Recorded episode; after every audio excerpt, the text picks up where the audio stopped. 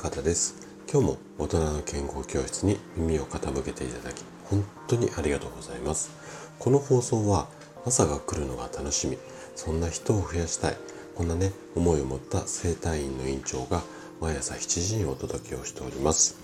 はい、ちょっとね今収録時に外かなり雨が降っていてちょっとね雨音がパチパチパチパチあの後ろの方であの聞こえて私の話が聞きづらかったら今日ごめんなさい。できるだけちょっとこう声通るようにあの話をしていくつもりです。で今日はね〇〇が不足するとシミやくすみが増える。こんなテーマでお話をしていきます。あの女性だけに限らず最近は男性でも肌のシミとかくすみっていうのを、まあ、気にする方が増えてきていて、まあ、できれば避けたいものですよね。でもこうさすがに年齢にはって思ってる方も多いでしょうが実はね年齢に抵抗できる必殺技があるんです。それはねある栄養素を意識することなんですよ。今日はその必殺技についてお話をしていきます。是非ね、最後まで楽しんで聞いていただけると嬉しいです。じゃあ、早速ここから本題に入っていきましょう。今日はね、もう最初に答えをお伝えしちゃいます。肌年齢と大きく関係している栄養素。これがね、鉄なんです。で、鉄が不足しすぎると貧血。これはこう皆さんなんとなくイメージ湧くと思うんですよね。そしてね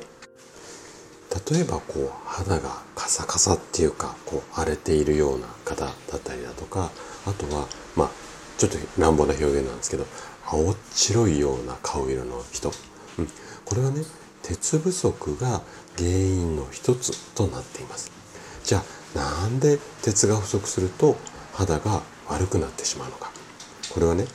血液の中にある鉄っていうのは体の隅々に酸素だったり栄養素を運ぶといったこう大切な役割を持っているんですよ。でね鉄が不足すると肌の細胞に十分にこう酸素とか栄養が行き渡ら行き渡らなくなってしまってその結果肌がエネルギー不足となります。すると肌エネルギー不足なので新陳代謝が悪くなって老化が進んでしまってで最後にはシミだったりくすみにつながってしまう、まあ、こんなメカニズムっていうか流れなんですよ。でね私の整体院ではあの健康診断なんかの血液検査のデータを解析してこう全ての患者さんに栄養の指導っていうのをやっているんですがその傾向を見てみると鉄不足の方にはあるね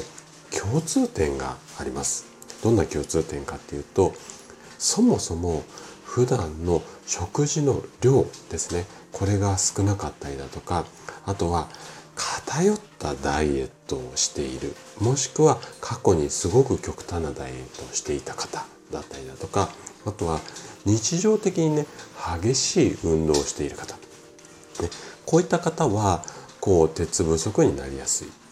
傾向がありますじゃあ鉄不足を補うためにはどうすればいいのかっていう話をここからしていくんですが、まあ、よく鉄っていうとほうれん草を食べましょうみたいなことを言われるんですがこのほうれん草だとあんまりね実際のところ効果が期待できないんですよ。でまず鉄のこう栄養素の中にはヘム鉄と非ヘム鉄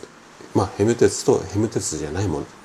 のじゃない鉄鉄っていうんですかねこの2種類があるんですよ。でこの2種類じゃあ何がどう違うのかっていうのを話ししようと思うとちょっとこうモリモリになってしまって時間長かなり長尺になってしまうので今日はちょっとここ割愛しますがこのヘム鉄と非ヘム鉄この2種類をね上手に摂取するっていうことが大切なんですよ。で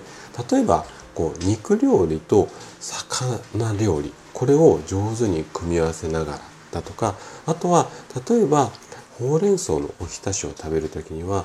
うんと上からかけるこうお醤油じゃなくてポン酢なんかをかけたりだとかこう食材だけじゃなくってこの組み合わせっていうところですねここを意識するとすごくこう鉄の吸収なんかも良くなるのでまあおすすめです。でえっ、とじゃあどういう組み合わせがどういい、まあ、ヘム鉄と非ヘム鉄あたりはちょっとまた別の機会改めて時間とって、まあ、お話ししたいなというふうに思っています。はい。ということで今日はここまでとなります。そしていつもいいねやコメントをいただき本当にありがとうございます。皆さんの応援がとっても励みになっています。今日も最後までお聴きいただきありがとうございました。